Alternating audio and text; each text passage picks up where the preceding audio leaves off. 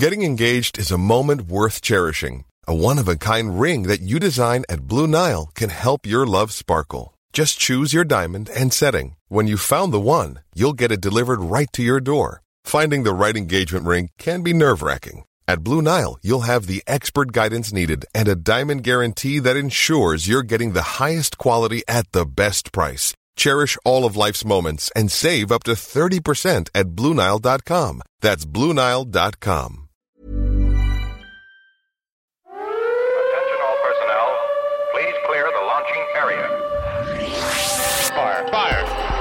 baby. I'll give it to you. That was really good. Yes, it does. It's dead on. Okay, keep the chatter down in this room. Are you ready to begin? Yes, I'm all set, sir. Welcome to Space Boffins. We're in partnership with the Naked Scientists, and I'm Richard Hollingham. And I'm Sue Nelson. Um, this time we'll be hearing about the zombies of the cosmos, a new comm system for the space station, and celebrating the life of an astronaut equivalent to Mad Men's Don Draper, Alan Shepard. Our guest is science journalist and author Katya Moskvich. Uh, we're going to talk about neutron stars, uh, Katya, a little later on. That, that's your book. But let me just get a comment from you, first of all, on the news that ESA, the European Space Agency, is going to recruit another lot of astronauts. I mean, that's quite exciting, isn't it? Yeah, it's it's really cool actually. When I saw it yesterday on LinkedIn, um, a former acquaintance of mine who now works in the communications department of ESA, he put it on LinkedIn, and, and I was the first to react, saying, you know, I'm in. I've sent you my CV. Let me know the launch date. So that was quite funny, but it is incredibly exciting, of course. And uh, I know it's the first time since 2008, and they also going to be flying astronauts with disabilities. So I'm not exactly sure how exactly they're going to do it. I don't, I don't think they're sure themselves yet what what uh, route they're going to take, but it's incredibly exciting for sure. It is, and I would have thought um, you'd be in with a good chance. As is, we've had a guest on the program, Suzie Imber, who is a space scientist, works on the Bepi Colombo mission. She won the British uh, TV program series. So you want to be a, an astronaut? She's incredibly fit. I don't want to put you off, Katya. I'm not saying she's competition, but you know she climbs mountains. But they also specified, although we don't have all the details yet, because all the full details will come out in a press conference. They did say they wanted more women, which is brilliant, as well as this para astronaut, parastronaut feasibility study, which would sort of make spe- sense because if your disability, for instance, is that you can't walk or you're in a wheelchair, who needs to walk in space? Yeah, exactly. I mean, uh, it does it does make total sense, and um, I think it's opening a lot of doors, and it's it's changing so much. I remember I wanted to be an astronaut when I was in high school many years ago. Um, I actually went to the same high school as Julie Payette, the second uh, female astronaut in Canada. Yeah, I saw her portrait on the wall and I was just so amazed that she went to the same school. And I wrote her this letter and I said, Look, I'm 15. I don't know where to go study because I want to be just like you and I want to be an astronaut. And she actually replied. She wrote me a letter back, actually, a postcard with some ISS on it and Canadarm, the robotic arm that, you know, helps spacecraft to get attached to the International Space Station. And she said, uh, well, she, she advised me to go and study either engineering or science, which I did. I went and studied engineering. And then I wanted to go to space and be like a jet pilot. But unfortunately, they told me I couldn't be a pilot because of my vision. My vision wasn't 100%. So it brings us back to the criteria today, right? Like today, I don't think that would be a problem at all. Like if, if you don't have perfect vision or whatever disability you might have, I think with this particular round of recruitment, they're indeed opening a lot of doors to people to apply and, and go to space and experience it and, and maybe bring, uh, well, not maybe, but for sure, bring some value because if you do have a specific talent but you have a disability, it doesn't mean you shouldn't be able to go and contribute somehow to whatever, whatever it is you want to do. Well, I'm colorblind. Does that count? Yeah, and, and my disability is age, I think, because I suspect I will be above the age. Well, range. John Glenn went But into John Glenn, space. But he'd already gone before. What's interesting now is, particularly with the SpaceX spacecraft, it's back to the shuttle. You can have passengers again. It's not like Soyuz, where everyone really needs to know what they're doing and they're crammed into this tiny little capsule. SpaceX is much more like a almost like a, a more like a bus you know it can actually just carry people who don't particularly have to engage unless something goes really badly wrong. Yeah, indeed. And uh, that's why I think uh, in the future we'll have more and more uh, space tourism as well. So anyone will be able to go, you know, maybe uh, zoom around uh, the Earth and go back again. Just take a few pictures and kind of remember it forever. It would be amazing obviously we need a journalist to go into space. Now, you were uh, born in the Soviet Union. I mean, we were talking about this just before we, we started, uh, and you were actually born in Siberia. You know, having Russian, that's gonna that's gonna give you a little bit of an edge when it comes to the the, the, the fight between the various science between journalists. Yeah, exactly. It's three of us uh, about who goes. Um, but I'm always intrigued by the way astronauts are, or cosmonauts are, are portrayed, particularly were were in the Soviet Union. I mean, I've been to Mission Control Moscow quite a few times now, and there's this. I mean, it's almost religious. It's almost like this, uh, you know, the, the, sort of iconography of Gagarin's and, and people reaching for the stars. I mean, it's extraordinary that, but it doesn't seem to be there anymore. It seems to be a, a relic of, of the Soviet Union rather than what Russia is now doing in space. Yeah, I think it's, you know, it goes back to the Cold War and the space race and uh, Russia or the Soviet Union at the time trying to be better. And they were so much better than everybody else, you know. They've achieved so much, so many firsts, uh, starting from Sputnik, uh, the first satellite being launched into space to, of course, the first dog, uh, to the two dogs that came back alive, and then the first uh, person to go to space, and so many more. And uh, I mean, now, yes, unfortunately, uh, so much has changed, and uh, I don't know what the future of the Russia um, space program is going to be because there have been so many delays and, and failures, and uh, now with SpaceX for I think nine years now, Americans have been using Russian rockets to get to the ISS. That was the only way, but you know, obviously that's going to change. So I don't know what's going to happen. It's a bit sad. And uh, Gagarin legacy, people still remember him, but I think probably people of uh, older generation remember him. Like if you if you ask a ten year old right now in Russia whether they know who Gagarin is, I don't think every ten year old is going to tell you, which is really sad. Wow. Uh, it's really sad. You've been to the Gagarin Museum, haven't you? The, the actual in his, the village of his of where, where he's from. Yes, exactly. So I, I did a story for the BBC at the time on the anniversary of human spaceflight, and I went to his birth village of Klushino, which is about just 30 minutes by train from Moscow. But I was surprised just how difficult it is to actually get there. So you take the train, but then from the train you you got to catch a bus or or a taxi to get there through dirt roads. And finally you get to this completely remote abandoned village. And there's this maybe just a handful of houses still standing where you know some old people are still living. And his house has been transformed into a museum but nobody's visiting. Some volunteers are looking after it. And it was just very sad. And unfortunate. Like I wouldn't imagine anything like that in the West, right? Like if if um, the first person to go to space was from the U.S. or anywhere else in the West, really, I think it would have been a very different picture. And and so his legacy, like nobody goes to that museum. Nobody would know. Like ten years from now, many people would wouldn't know who he was, and that's very very sad. I'm surprised actually because one of the things that has proliferated over the last few years has been Yuri's Night, which is a really sort of popular way of getting together and celebrating Yuri Gagarin. This year it's uh, 12th of, of April. So it sounds like maybe it's closer to home then that recognition is dwindling? Well, no. I mean, in Russia, people still celebrate his uh, birthday at uh, 12th of April. It's still called the Day of uh, uh Cosmos. And people will still probably remember him and remember that he was the guy who went into space for the first time but people wouldn't know who he is. And i just wonder if like if a kid would look uh, at his portrait and remember straight away who that person is. I mean this is what i'm talking about. They will remember the feat but they won't remember the details well, you're right. I did a talk in a, a, local school a few years ago, and it was six formers, so aged between 16 and 18. And I showed a picture of Valentina Tereshkova, and no one knew who she was. No one recognized her. And even when I said her name, I got blank faces, and I was quite honestly shocked. It's not just Russian history, it's the world's history the first woman in space. Of course, yes, it's yeah, I agree. Very shocking and sad.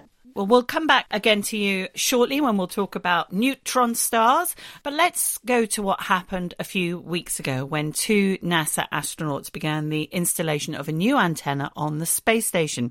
It's called ColKa, short for Columbus Ka band terminal, because it's being attached to the station's ESA science laboratory, Columbus. Funded by the UK Space Agency, it's the UK's first big industrial contribution to the ISS and will upgrade communications for European astronauts to family and researchers on the ground. Designed and built by MDA UK in Harwell, Oxfordshire, I spoke to its managing director, David Kenyon, about the device and started by asking how he felt after the fridge sized ColKa, which was flown up to the space station last year, was finally being attached to the space station.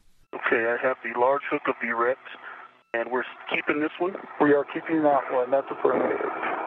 NASA astronaut Mike Hopkins now out of the crew lock. He's working with NASA astronaut Victor Glover to transfer the ColKa or Columbus KA band antenna, which they brought out of the airlock with them. They'll then head over to the Columbus module. There's nothing like live operations. I spent six years in Darmstadt doing flight operations and went through two launch campaigns, including being on console for a live operation. And there's no excitement quite like actually seeing something happening in space. And of course, in those days, we didn't have any video, it was all just telemetry. But to actually see the, the ColKa terminal attached to the end of the Canadarm, also made by MDA, being swung around by the astronauts. Uh, no, it is, it's, it's almost unreal, exciting, terrifying. You're just, just hoping it's all going to go well. I can understand the terror because you've obviously, having built and designed this, you, your investment is is pretty total, isn't it? Well, this this terminal has created MDA in the UK. I mean, we've had a presence here for many years in in different guises, but this is the one that's really established us here, has built the team. It's our first project, our first piece of uh, proper flight hardware and to, to see it up there and about to sort of really add value was, you know, uh, it, it's really exciting. So, what situation is it at at the moment on the space station? The terminal has been successfully positioned, bolted to the structure, the power has been connected, and uh, the terminal is communicating. So, it's now ready to continue with uh, in orbit tests. So, we gradually switch on the various units and check out the different redundancies. So that will proceed. I mean, it's it's a matter of operations and procedures when that takes place. There's many, many activities going on in the space station. Many um, checks have to take place, and many operation activities have to be prepared before something happens. So I'm waiting eagerly for the for the next step. I'm I'm not entirely sure when it will be, but uh, hopefully before too long. Now, what I was surprised to find out, I don't know why, but I, I sort of assumed that the antenna would be pointing down towards the Earth, but it's not, is it? No, that's that's the whole point of data relay. The space station's travelling forty-seven thousand miles an hour, passing over ground stations anywhere two minutes to 12 minutes coverage if you're lucky. So it's like trying to use an iPhone on a train. It's really very frustrating as the coverage comes and goes. So ColKa points up to a geostationary satellite, the EDRS satellite, which it can see for a good 40 minutes of the orbit. And the signals bounced off the, the data relay satellite back to Earth in Harwell. And the speeds that this is going to produce, give us an idea of of what speed, and also compare it to what what what's being used at the moment, particularly for astronauts. Well, the, the NASA system is via TDRS, the NASA, the NASA um, Telecoms Data Relay satellites. So they have some 300 megabits in a standard link um, via the TDRS system, but that's for the entire space station for absolutely everything. ColKa will give European astronauts a dedicated 50 megabit link to ground. So, you know, analogous to a good home broadband uh, for most people these days. So they'll be able to get a significant amount of data back to the ground in real time. And also the return link's 2 megabits, but that is ample for welfare services, for commanding the payload, for doing you know experiments and operations in, in, in real time And the key thing is it's dedicated to the European astronauts. If they want bandwidth on the NASA system, it has to be booked in. It's only short periods of time. It can't be, you know, reactive. So they've, they've really got a good link that's theirs to use as, as the European astronauts want to. Yeah, so it's it, it's amazing the benefits then, because as you say, it's not just for astronaut communications. You mentioned experiments there in, in real time. So researchers on the ground in, in Europe, this is going to be a, a massive boost for them in terms of well, yeah. sitting there wait, waiting yeah, for data. Yeah, I mean, most experiments get sent up, and every now and then a bunch of data will come back down again, and the scientists will analyse it this now gives the opportunity to do things almost in real time because you can command from the ground an experiment, you can make changes to it and get the data almost instantly, you know, seconds of lag later. So it opens up a whole new range of experiments that can take place and much more timely data to the ground for things that are more, you know, time critical.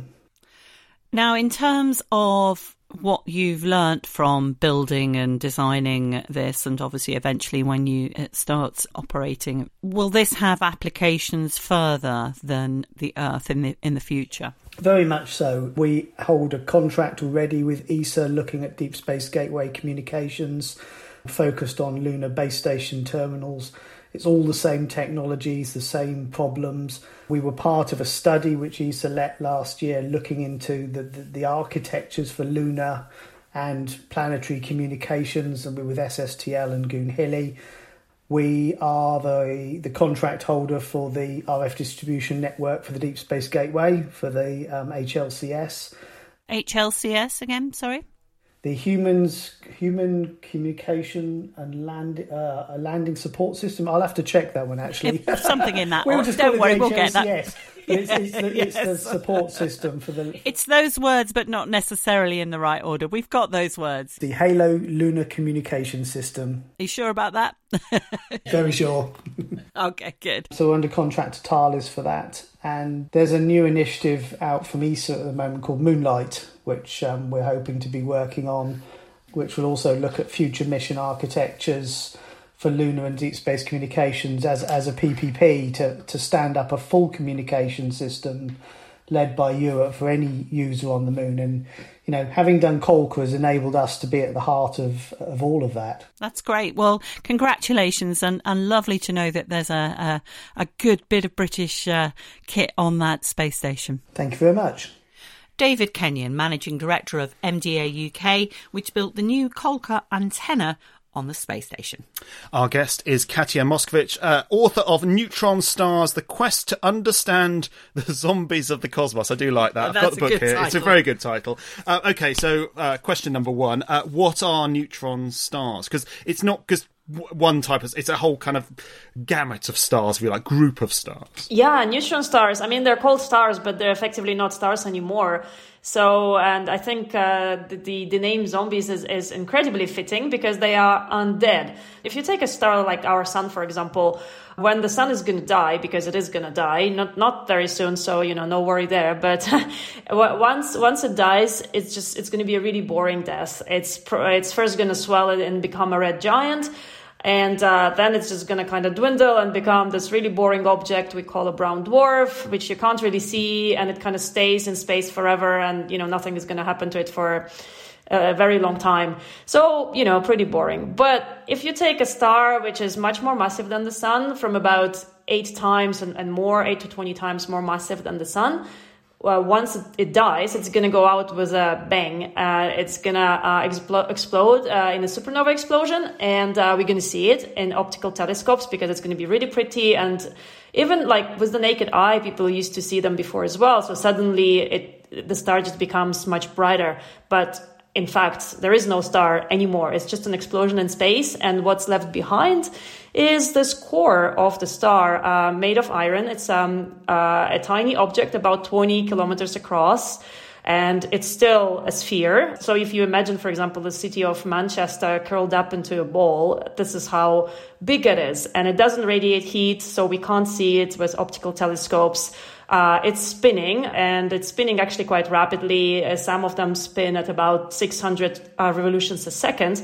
and they radiate radio waves from the two magnetic poles, and we pick up this radiation as pulses because you know neutron stars spin, and when whenever they are in the uh, field of view of, of our telescopes, of our radio telescopes, we pick pick up the pulses, and that's why we call them pulsars. They're, they're quite fascinating, aren't they? These incredibly dense bits of matter which is sort of unfathomably dense spinning around what made you interested in them specifically particularly as your background is engineering what was it the fact that these are just quite extraordinary objects in the solar system well, my first degree is engineering. Um, my second degree uh, is journalism, and my third degree, postgrad, is actually theoretical physics. How inadequate oh do you my feel, goodness. Sue? oh my goodness.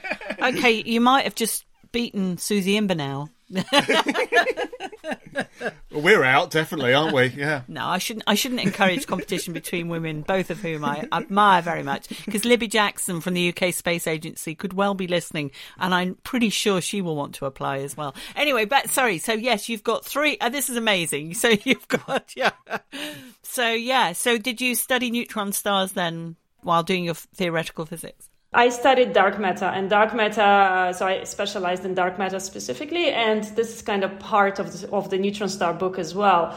Yeah, I went into physics because I was writing so much about physics and astronomy, and so I decided to get a degree in physics to actually understand what I was writing about, if, if that makes sense. Because at times, at times I would write a super complex feature on on something, you know, some new discovery, and I wouldn't exactly be able to understand the whole story and it annoyed the hell out of me. So I went to King's College London. I remember going to the director of uh, the physics faculty and I said, uh, David, look, I, you know, I was working at Nature at the time. I said, I'm writing about physics. I don't understand everything 100%. I have to get a degree. And he looked at me and he said, yeah, you know, I wish more science journalists were like that. So he was very, very impressed. So that's how I got my uh, MPhil uh, in theoretical physics. What was your original And- question about neutron stars?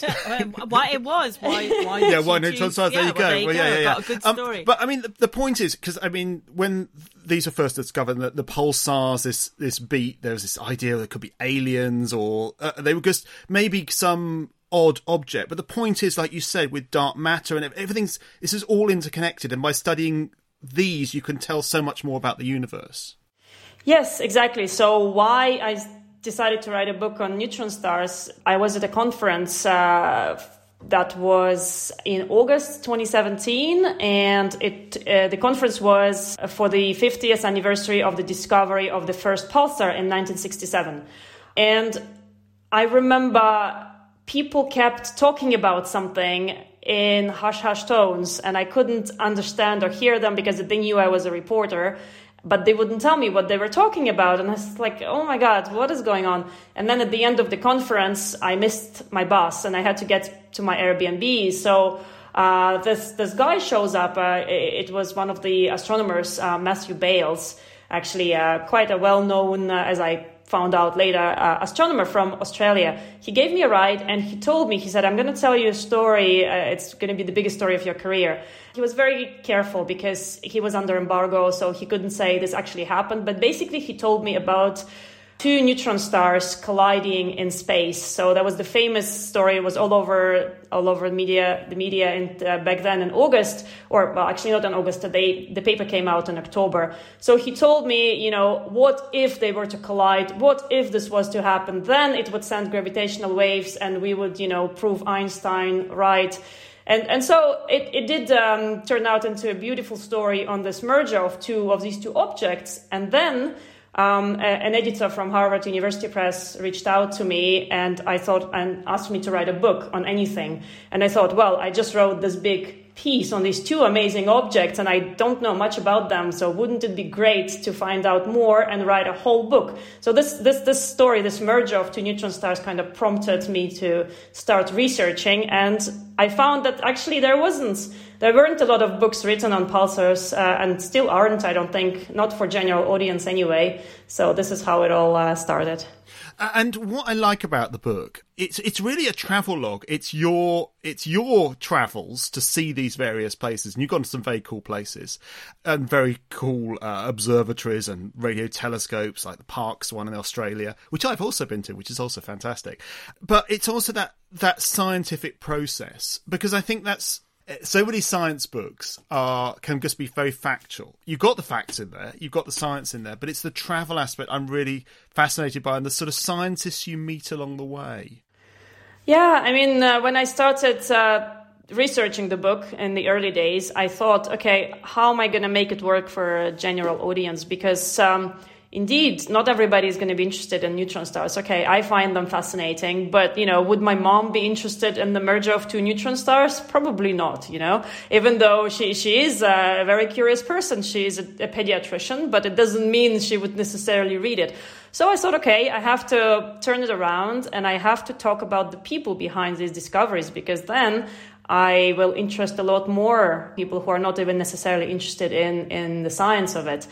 And for that, I thought, okay, I'm going to go to all these amazing places, to all these observatories, and I'll try to take my readers with me. I'll try to describe these places, describe the atmosphere, talk to the few people who still work there, because 10 years ago or so, people used to, astronomers used to go uh, to the observatories and observe being there uh, on location, but not anymore. Right now, they could be sitting in their office at university and operating a telescope in Australia or something while being in the US. But it doesn't matter, you know, still I found people who are still there and who remember astronomers uh, buzzing around and remember, and so there's this nostalgia that comes across and people's faces just light up. And when I interviewed other people who were not necessarily there, but even speaking to them on the phone, but because I went to that place where they were maybe 10 years ago, it was a completely different conversation. So I think it really helped me uh, take my readers to the places where they wouldn't necessarily or probably won't necessarily go ever in their lives. That's great. And, um as someone who, who used the same technique for Wally Funk's Race for Space, I can totally relate to why you did it that way. I think not least because I think it's more interesting for the reader, but I also think it's more interesting to write. And you've got something that you're spending years on. You've got to really like what you're what you're writing. Otherwise, it'll be one of those projects that you would come to resent in a way. Now, I've I've not read it yet because Richard's been reading it, so I'm really looking forward to reading it. Do you interview or do you meet um, Jocelyn Bell Burnell at all in this? I, I can't imagine you not. yes, I met Jocelyn. She's amazing. She's such a lovely, lovely person. Um, we met in Oxford. She's a visiting professor now at Oxford University.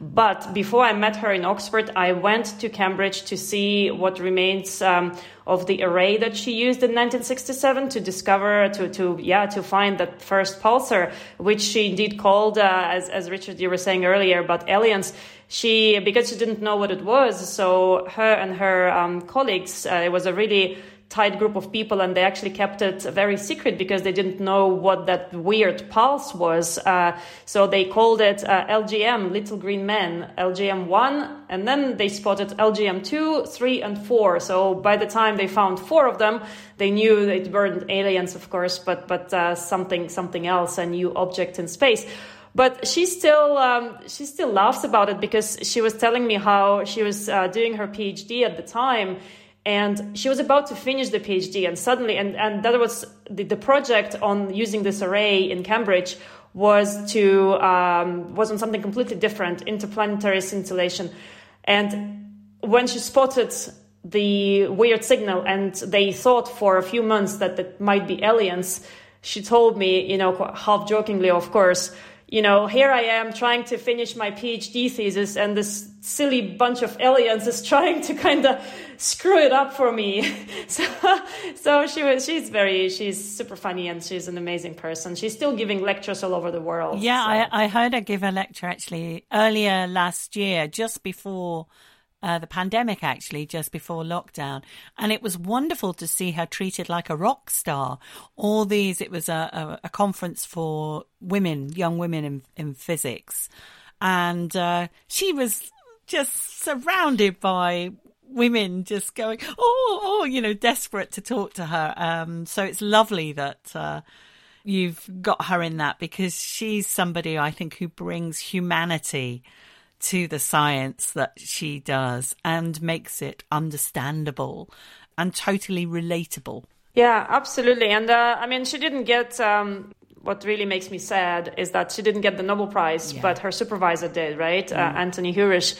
And he didn't discover uh, the pulsar, she did. So this is completely, I think, unacceptable. But she's totally cool about it. She, of course, went on to win many other awards and, and recognition. And uh, but she still, another anecdote she told me, she said at the time when she was interviewed about the discovery, she said, Yeah, and so the reporters asked me very important questions, like, for example, who I was dating at the time. oh, some things don't change, do they? What's always disappointing with this is we now know that pulsars aren't aliens. It's almost certain that fast radio bursts will turn out not to be aliens. Uh, you know, the more we discover about the cosmos, the more fascinating and amazing it turns out to be, but the less likely there are to be aliens. I disagree with that. Richard wasn't really a question, yeah. but I don't. I don't agree with that. Thank uh, you. I think uh, it would be silly to assume we are the only, you know, intelligent beings out there uh, when Did you we hear are that, just. a- Richard? She said silly. exactly. So we're just a tiny planet in a tiny solar system somewhere on the outskirts of uh, one single galaxy when there are so many more planets and, you know, galaxies out there. I'm pretty sure. And with all the habitable planets we've found so far, uh, I'm pretty sure there must be some kind of life. If not intelligent, then at least, you know, on a very basic level. But I'm pretty sure we're not alone. Well, that's me told. Uh, Katia, thank you very much. Uh, Katia's book is Neutron Stars uh, The Quest to Understand the Zombies of the Cosmos. It's really great. I do recommend it. Uh, some great pictures as well. There's one, I've got an almost identical picture. Uh, you're in standing in the middle of the um, Parkes dish in uh, Australia. I've got one almost the same. And Are it's you just wearing a dress? I wasn't wearing. No, that's true. Actually, I wasn't wearing a dress. Just so almost, no, almost exactly the same. Yeah. Um, so, you, Katia, thank you so much. It was uh, very good uh, talking to you. Great. Thanks for inviting me. Thank you. In a moment, we'll celebrate the fast living life of America's first man in space, Alan Shepard. This is Space Boffins. We're in partnership with the Naked Scientist. Do get in touch on Facebook or Twitter. You can also email us at, and it's a slightly different email this time, podcast at spaceboffins.com or info at boffinmedia.co.uk. Now, I only put the two emails in because one, it seems to work intermittently. Oh, it right. should work, and it works from some people. It doesn't work from others. Right. It's, it, seems to be how you hold your discriminating. Yeah, Right. exactly. Yeah. Well, if you're new to Space Boffins, do subscribe to the podcast and maybe you could write a review, only if it's good, of course, but not before you've listened to our next item. Over the past few months, we've chatted a few times about Alan Shepard. In May 1961, he became America's first astronaut and the second man in space. He was grounded after he developed an inner ear disorder, which led to severe dizziness, vertigo, and nausea. Not great for an astronaut. Uh, but following a successful experimental operation, he landed on the moon 50 years ago as commander of Apollo 14. Three feet per second, looking great. 20 feet. 10. 3 feet per second, contact down. Two, stop. Brake. Pro. Auto. Auto. We're on the surface. Okay, we made a good landing. Roger, enters. 413 plus 10,000. That was a beautiful one. Alan Shepard's portrayed in the new TV series The Right Stuff as fast living, womanising, and with a poor relationship with the media. So, is that true? Well, to find out, I've been speaking to Neal Thompson. He's the author of Light This Candle The Life and Times of Alan Shepard. One of the things that drew me to him and his story in the first place was that we knew so little about him. You know, we knew the high level stuff first American in space, fifth man on the moon, hit golf balls on the moon, but as a personality, he was always kind of cagey and elusive and, and standoffish. And he really was those things. I think uh, the reason we didn't get to know him is because he went out of his way to keep the press and to keep the public at a distance. I think he viewed his job as an astronaut the same way he viewed his job as a Navy test pilot. just put your head down and do the work and be the best. I mean, he was super competitive. So when he died in uh, the late 90s, I was working as a journalist at the Baltimore Sun newspaper and thought, huh, there's no biography about Alan Shepard. He had co written a book with Deke Slayton, Moonshot, that gave a little glimpse into his personality, but we really didn't know him. And so many of the other early astronauts had books written about them or wrote their own books. So I wanted to dig in and get to know who was this guy and how did, what was it about his personality that led him to that place where he was picked to be first? How does a guy end up being the first guy uh, into space? I wanted to really dig into his personality.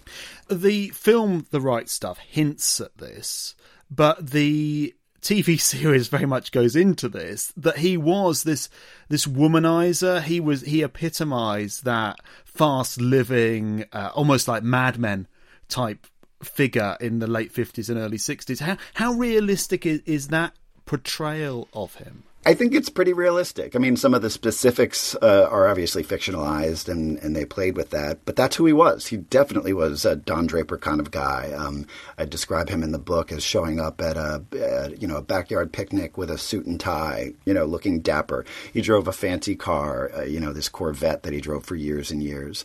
So he was a slick partying, womanizing, flirty guy. Uh, it's definitely who he was, and he had a wife who had died just weeks after he did, so I was never able to interview her. But I did talk to his daughters and other fr- family friends, and it was something that she was kind of aware of and just turned an, a, an eye to away from it and, and just kind of accepted it as part of the deal. She, she joked at one point uh, that, uh, you know, what do you expect from a sailor? But NASA must have accepted it as well because, you know, they wanted this, you know, portrayal of the, the ideal of going into space. But that must have been a risk, really, knowing what he was getting up to. I mean, it was one of the reasons Gordon Cooper was almost sidelined because he was having a, a messy divorce. Exactly. Yeah. I, I, if you look back, I think the risks that NASA took during those years are remarkable. you know, taking risks on these guys who were they were bad boys, especially Shepard. And there were a lot of things that NASA accepted because they wanted that persona. They wanted this sort of test pilot, badass personality to represent who who the astronauts were. But in inviting that personality into their world, they had to accept the womanizing and the and the fast cars and, and these like ridiculously dangerous stunts in airplanes and helicopters. Isn't there a story of him flying very low over a beach and sort of knocking swimming costumes off people, and, and, you know, it's just as one example. Right, buzzing the beach uh, in, in, Florida. I forget what the name of the beach was. I think it was Gordon Cooper who buzzed the uh, the tower because he was mad about a delay in one of his uh, his flights. Prior to that, Shepard was notorious for flying under bridges and upside down and doing loops and all this crazy stuff. But that's who these guys were. Did he change between his first flight, the Mercury flight, and his Apollo 14 flight. Obviously, he was grounded in the in the interim. He lost one of his friends, Gus Grissom, in the Apollo 1 fire. Was it a different astronaut that, that landed and walked on the moon? I think very much so. I think that really shook him, and I get into that in the book a little bit. He lost a good friend. He was angry uh, about what he felt was a sense of complacency that had slipped into the program at that time he oversaw the, the astronauts. He was the astronaut program director, and he really pushed all the uh, astronauts under his um, uh, control to uh, train harder and work harder and get past that sense of complacency that had slipped in. So I think that that sense of humility and teamwork became part of who he was later on in his astronaut career. He was slated to fly Apollo 13. It's often said that he wasn't ready, so they bumped him. The crew wasn't ready, uh, so they bumped them to Apollo 14. Uh, with a total of what 15 minutes 22 seconds flight experience between them. yeah. I mean, were they were they ready? I mean, is that a bit unfair on him? And this whole this idea of the rookie crew is that also a little bit unfair? I think it's a, a, fascinating sort of footnote to Apollo 14 was that the, the other two astronauts uh, had not been in space yet, where some of the other Apollo astronauts have been up multiple times. So you've got two true rookies, and then you've got Shepard who's been up for 15 minutes.